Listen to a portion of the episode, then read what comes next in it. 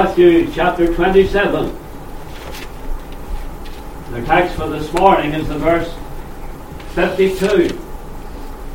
Matthew 27, verse 52. And the graves were opened, and many bodies of the saints which slept arose. In our study of the wonders Calvary, that is, those supernatural events which accompany the Lord's crucifixion and his death, the death of the Son of God. We have looked at the three hours of darkness. Three hours of darkness that began at 12 noon, in the middle of the day, the brightest hour of the day. For three hours there were those hours of darkness. That was followed by the rending of the veil. The veil was rent from the top to the bottom there in the temple. That was followed then by the earthquake and the rending of the rocks. That is, not only were the rocks moved out of their places, but the rocks themselves were rent. Miraculous event indeed. When you think of that, here is something quite remarkable. Quite remarkable in that the rocks were rent. At the moment that Christ cried out with a loud voice. Yet, the many who were gathered around the cross that day, their hearts were not rent. No, their hearts were not rent. The rocks were rent, but not the heart of man. Does this tell us just how hard the heart of depraved sinners are?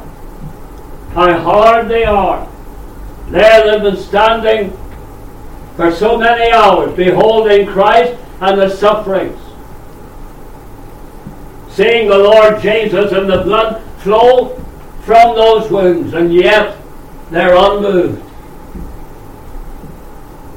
Their hearts remain as hard as adamant stone, with the exception of a few.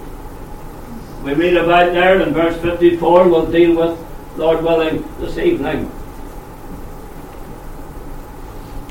was while they were watching Jesus, saw the earthquake and those things that were done, that their hearts were opened, the centurion and those who were with him. Those things that were done. Along with what we have already mentioned and what we have studied over the past few weeks, we see also that with the earthquake and the rending of the rocks, the graves were opened. And many bodies of the saints which slept arose. The graves were opened. And many bodies of the saints which slept arose. quite a remarkable thing to take place. And how could anyone witness such happenings and remain unaffected by them? As I said, at least some were touched. There in verse 54. And may even today, may hearts be touched, may hearts be affected by what we read here about what took place, even the opening of the graves. There, when Christ cried out, It is finished. I want us first of all to look at the miracle, for it was a miracle. It's interesting that Matthew is the only one of the evangelists to record this event, that is, the opening of the grave. Just Matthew. Mark, Luke, or John don't even mention it. And Matthew only gives us the bare details. For when you read those verses, there are many questions. If it were possible, we would like to ask Matthew. But he's just given us the bare details. And there are many things we would like to know. But we must remember. We must remember the words of Peter. For the prophecy came not of old time by the will of man, but holy men of God spake as they were moved by the Holy Ghost. In other words, Matthew only wrote what he was given to write by the Holy Ghost. And what he has written is written for our learning. And it would be easy to speculate and use as what some have termed sanctified imagination and try and fill in, as it were, the gaps. But we will not do that. We will simply deal with what Matthew has recorded and what is written here before us. And let us remember these great miraculous events, these wonders of Calvary, took place when the Lord Jesus Christ cried with a loud voice. Mark that. A loud voice. It is finished. Or as we know in the original, it's just one word. He cried with a loud voice, finished. And when he cried, finished, the earth shook. The graves were opened. And the dead arose out of those graves. That was a miracle indeed. So, considering the fourth miracle or the fourth wonder of Calvary, we want to look first of all at the shaking. The shaking. And behold, the veil of the temple was rent in twain from the top to the bottom, and the earth did quake. And the rocks rent, and the graves were opened and many bodies of the saints which slept arose. So the opening of the graves took place whenever the earth did quake.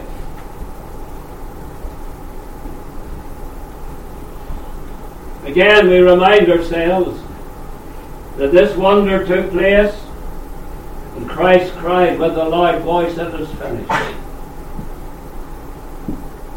No, it wasn't a cry of defeat. Praise his name, it was a cry of victory. For in his high priestly prayer, John 17, verse 4, he was able to pray, I finished the work thou gavest me to do. It was such a victory that earth was shaken by it. It was such a victory that Satan's kingdom was shaken by it. It was such a victory. The death and the grave were shaken and defeated by the finished work of Christ. Sure, there at Calvary, He caused the dead to arise. What does that leave? That left the grave and death powerless. Because Christ emptied the graves and raised the dead.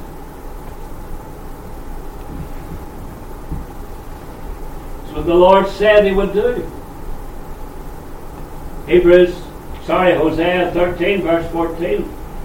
I will ransom them from the power of the grave. I will redeem them from death. O death, I will be thy plagues. O grave, I will be thy destruction. What a victory. Hear those words again. I will ransom them from the power of the grave. I will redeem them from death. O death, I will be thy plagues. O grave, I will be thy destruction. No wonder Paul then exclaimed in his epistle, in that great chapter 15 of 1 Corinthians, O death, where is thy sting? O grave, where is thy victory? We have only to look at Calvary's battleground and see there our triumphant Redeemer. No wonder it was with a loud voice he cried. Cried with a loud voice, It is finished. And the earth shook, and the graves were opened. When Christ finished the work he had been given to do. As well as the shaking, we're told about the saints. And the graves were opened. And many bodies of the saints which slept arose. So we're specifically told it was the bodies of the saints, it was the graves of the saints and the bodies of the saints that arose and went into the city of Jerusalem. Matthew doesn't say that all the graves were open.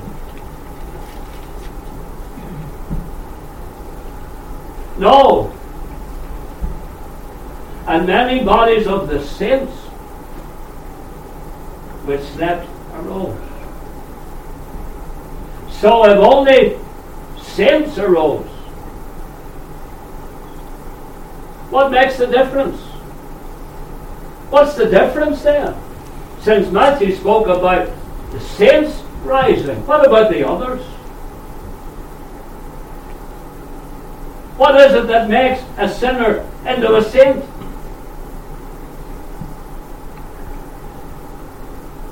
Well, I can tell you categorically it's not the Pope of Rome that makes anybody a saint. He's not even a saint himself. No. It's not the work of man that makes sinners into saints. We see from God's Word what a, how a sinner is made into a saint. You take the word sin. The word sin means set apart. It means to separate. It means holy. There you have it. Want to know what a saint is? Saint is someone who's separated from the world, lives a separated life unto God. As one who, by the grace of God and the work of the Holy Spirit, seeks to live a holy life a holy life. And yet Romans 3 verse 23 tells us all have sinned and come short of the glory of God. How then can the sinner with a totally depraved nature become a saint? Yea, become holy? How is that possible? That brings us back again to the voice that pierced the air that day. That loud voice that cried out, It is finished. For there on the cross, Christ shed his blood to wash away the sins of those who put their trust and faith in him, shedding his blood for his elect. It's the blood of Christ that makes a sinner into a saint. Nothing else, no one else, but the blood of Christ. Paul says, Ephesians 1, verse 7, in whom we have redemption through his blood, the forgiveness of sins, according to the riches of his grace. That's right. It's only through his blood, precious blood of Christ, that a sinner can know redemption, can know salvation, can be made into a saint. Only through His blood can we know the forgiveness of sins and the riches of His grace. Not how we're saved. Saved by grace. Grace alone. That's all my plea. Jesus died for sinful men. Praise the Lord, I can say Jesus died for me. Not all the blood of beasts and Jewish altars slain could give the guilty conscience peace or wash away the stain. Christ, the heavenly Lamb, takes all our sins away, a sacrifice of nobler name and richer blood than they.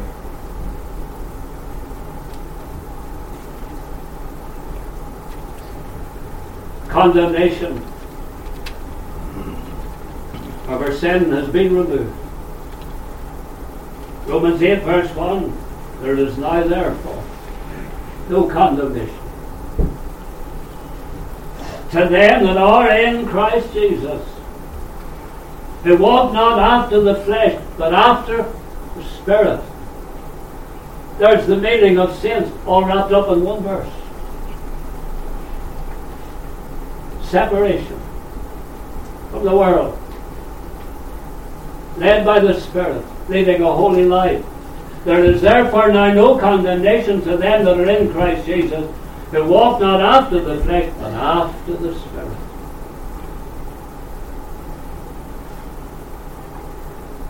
Separated from the world. Living a separated life, the world and sin set apart to live for Christ, to live a holy life. Mark what Paul said no condemnation to them which are in Christ. A saint is one who is in Christ. Sinner is one who's out of Christ. It's simple. If you're a sinner, you're out of Christ. But if you're a saint, has been washed in the blood, saved by grace, why you're in Christ. That's how Paul addressed the saints at Philippi. Paul and Timotheus, the servants of Jesus Christ, to all the saints in Christ Jesus. We're in Christ. So the many bodies of the saints that arose that day were sinners saved by grace and were those who were in Christ.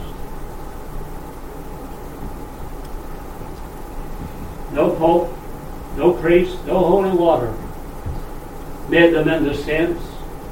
They were in Christ.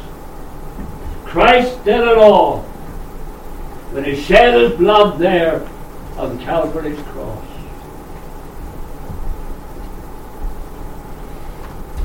As well as the shaking, the earthquake,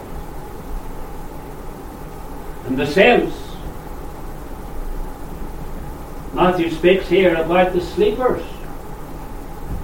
For he says, and the graves were opened, and many bodies of the saints which slept arose. Not interesting? That death to the one who is in Christ, death, is described as sleep.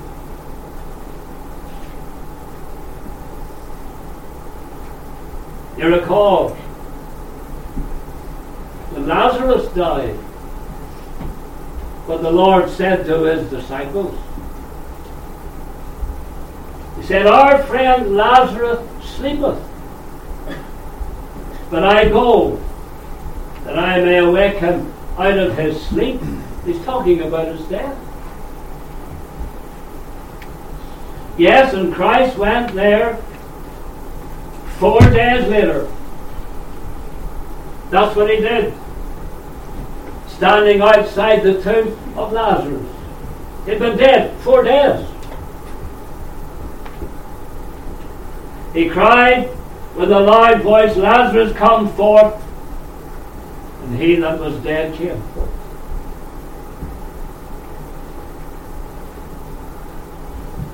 Isn't that how the death of Stephen is described?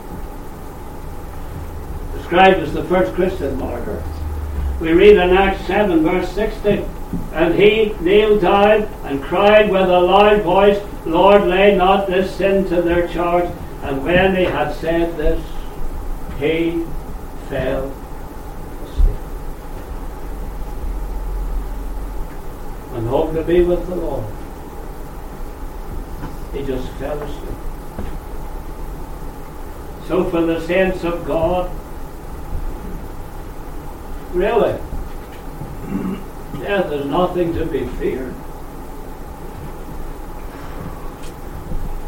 It's just like falling asleep. Well, Paul said in 1 Corinthians 15 56, the sting of death is sin.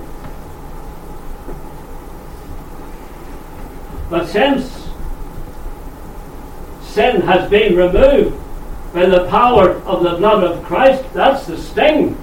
The sin has been removed. And the death of the sin is described as a sleep. That speaks of rest, doesn't it?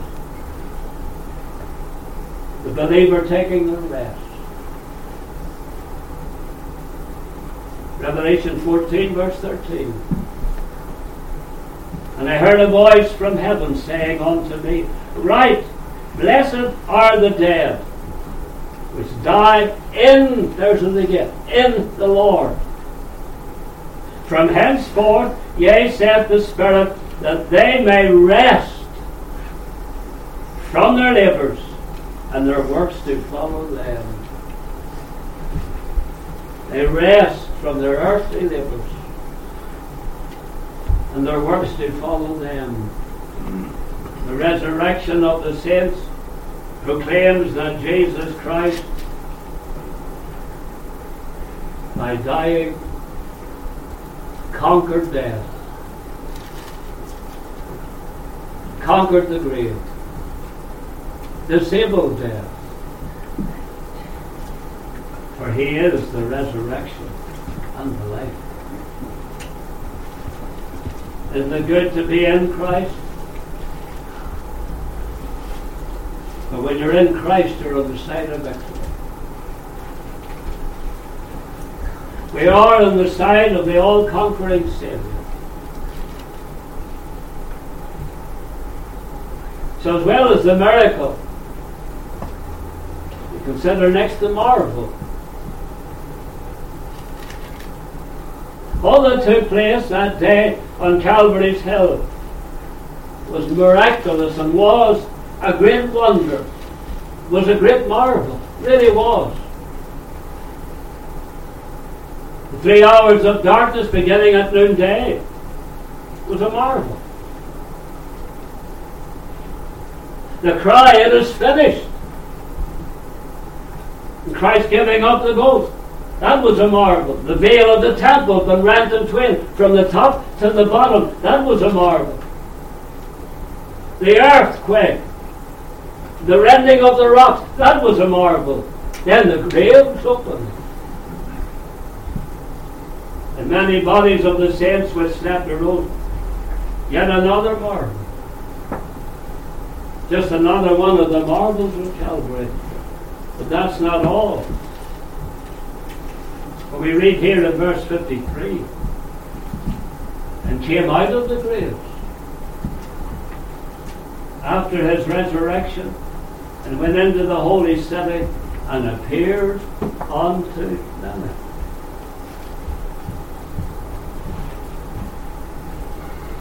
And remember, all of those marvelous events occurred because Christ and what he accomplished on the cross. That's why all those took place. All that Christ did was recognized by heaven, was recognized by the earth, was recognized by the Greek. What a Savior we have. Regarding this marvel of the saints coming out of the graves, we notice the time. Yes, the graves were open, but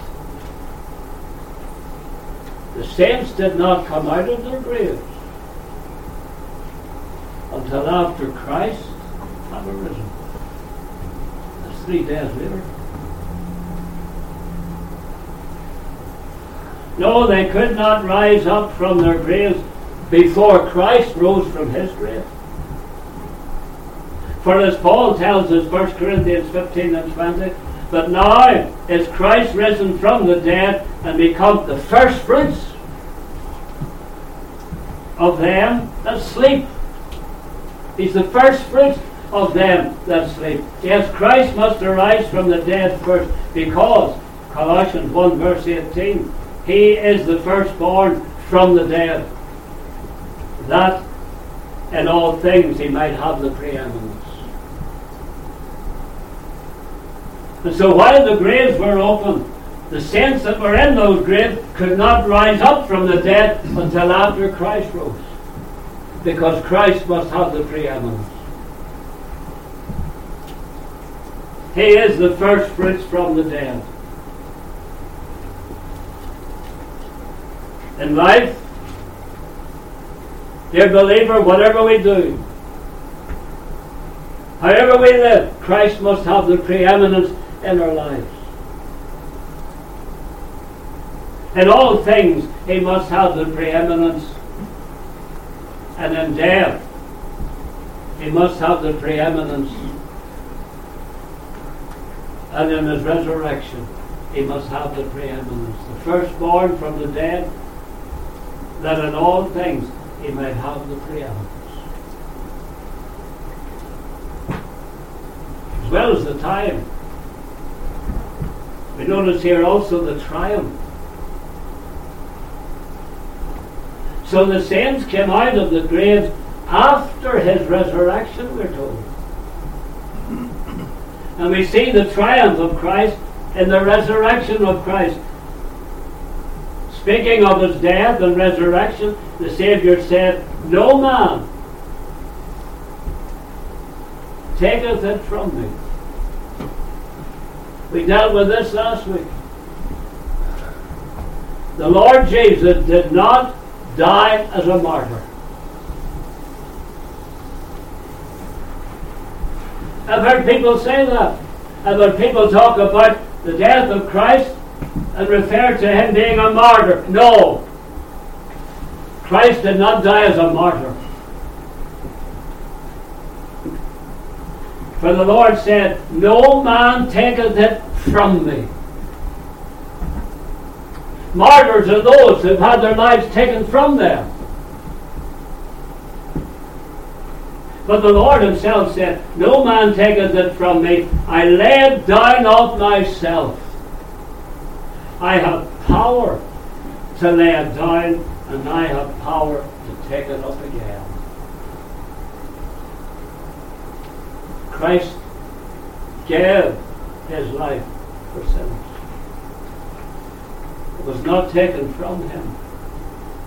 And three days after his death, his burial, came his glorious resurrection, and up from the grave he arose with a mighty triumph over his foes. He rose a victor on the dark domain, and he lives forever with the saints to reign. Believer, we're on the winning side. We're on the side of victory. Looking on to Jesus, the author and the finisher of our faith. Sure, whenever, wherever Christ faced the last enemy. Think of it. During his public ministry, whenever or wherever the Lord came face to face with death, he was victorious. Death was defeated. Did they go to the home of Jairus? And there lay his 12 year old daughter, his 12 year old daughter on her deathbed. He didn't leave that house until he raised that child up from the dead and returned her to her mother and father. He was victorious. And then he lead a multitude of people towards the village of Nain. Coming out of that village was a widow woman, following behind the coffin of her oldest son. There once again, Christ came face to face with death. That widow's son didn't see the grave that day. As Christ raised him from the dead, victorious again. And sure didn't he go? Stand outside the tomb of Lazarus and with tear filled eyes. That tomb that had held its victim, its prey, for four days. I'll tell you something, wouldn't matter. And they'd been there four days, four years, four hundred years. When Christ cried out, Lazarus, come forth, Lazarus came forth. For the power of Christ once again prevailed. For he did say, The hour is coming, and now is, when the dead shall hear the voice of the Son of God, and they that hear shall live. Jairus' daughter heard and lived. The widow's son heard and lived. Lazarus heard and lived. As I said last week, death cannot be victorious in the presence of a living Christ. No.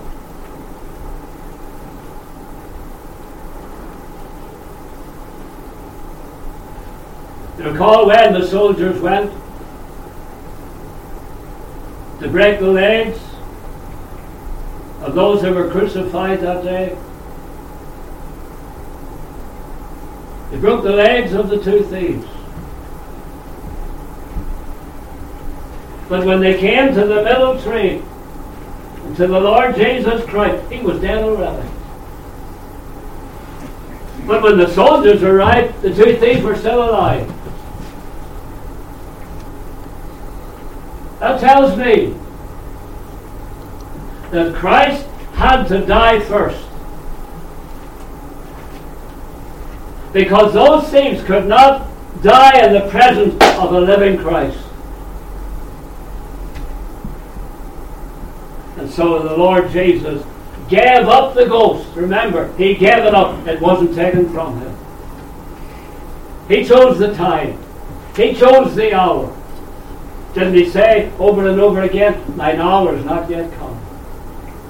He chose the hour when he would give up the ghost. And he gave up the ghost before those two thieves died. Because they couldn't die in the presence of a living Christ. That's who He is. He is the resurrection. He is the life. He is the one who had power to lay down his life power to take it again.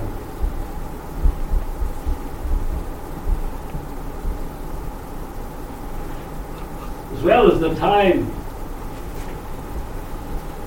and the triumph. the triumph. Christ's triumph over the grave and over death that day. The results they hear the testimony.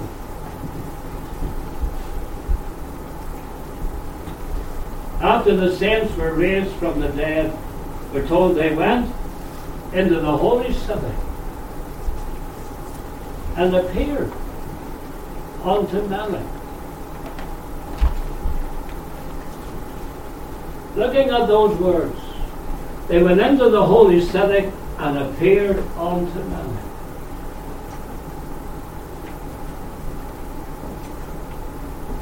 We notice the focus. I say the focus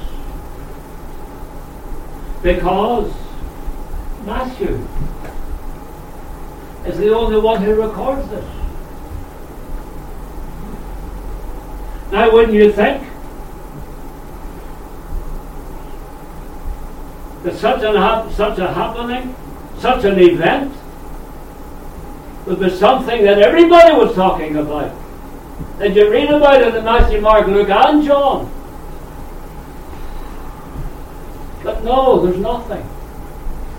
There's nothing about the saints that slept arising from the grave, nothing about them going into the holy city, into Jerusalem, and appearing unto men. There's nothing.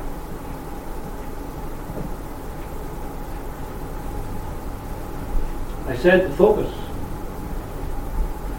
Because you see, the focus wasn't on the saints that arose. The focus was on Christ. He's the only one spoken about. The focus was all on the Lord Jesus Christ.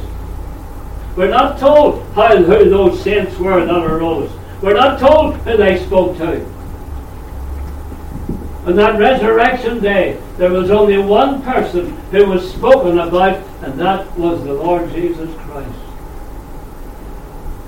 Remember, Remember the Emmaus disciples. They were in Jerusalem that day, and there they were making their way home. And a stranger drew near and went with them. You know who the stranger was.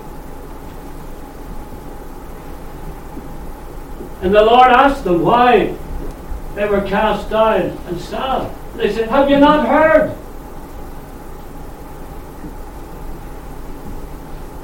They didn't talk. They didn't tell the Lord about the saints that had arisen from the graves.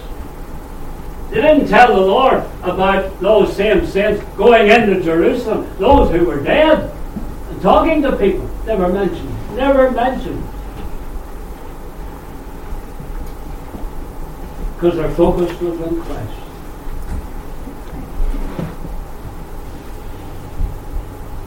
They told the Lord that He said He would rise. And this was the third day. Their focus was on the Lord Jesus Christ. No one else and nothing else.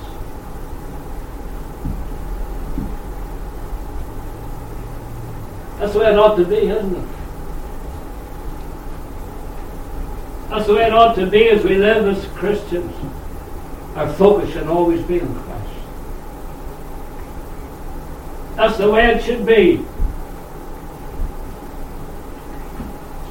you think that it was all his family, his friends, his followers. They all wanted to see Christ that day. Nobody else. Their focus was on Him. That not be the case with us all. May our focus always be on the Savior. Comes the preacher. May the focus always be on Christ.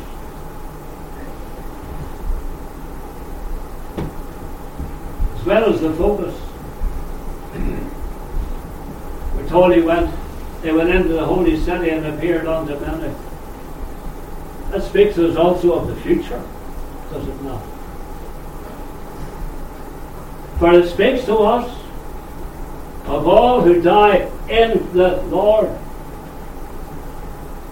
Those who were in Christ on the great resurrection day will enter the holy city. The new Jerusalem. These saints entered into the earthly Jerusalem, appeared unto many, and talked to many. But it is wonderful to know that being in Christ, any man that is in Christ, he's a new creature. And being in Christ, one day will enter the holy city. And we'll go marching through the streets of the New Jerusalem, washed in the blood of the Lamb. What a day that will be. Will you be there?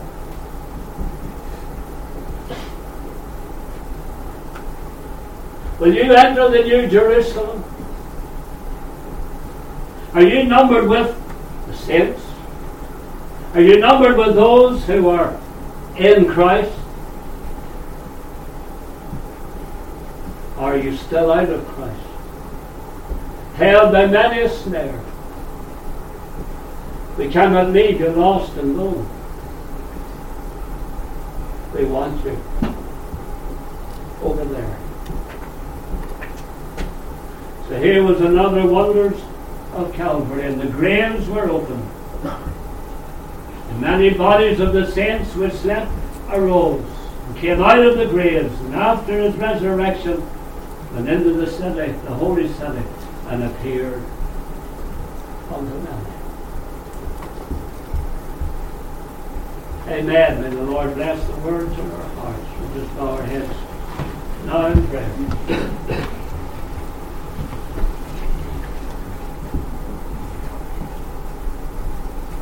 Oh, our dear Lord, we thank Thee for the hope. It's in the heart of the child of God. The hope, and it's not a hope so, but a hope grounded and fixed in Christ. That one day we'll enter the new Jerusalem.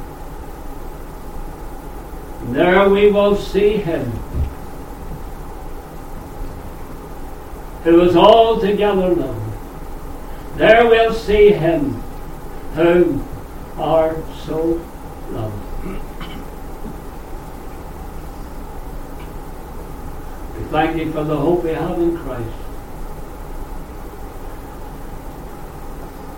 Dear Lord, write thy word upon our hearts today.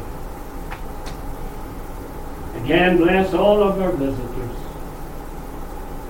And their time spent in this area, the time of blessing and refreshing. Lord, be pleased to meet with us again this evening. Once again, we look into thy word. Once again, as we look for Christ. Now may the grace of the Lord Jesus Christ, the love of God, the fellowship of the Holy Spirit abide and remain with us now and until the day breaks and the shadows all flee away. We ask these things in the Saviour's name. Amen.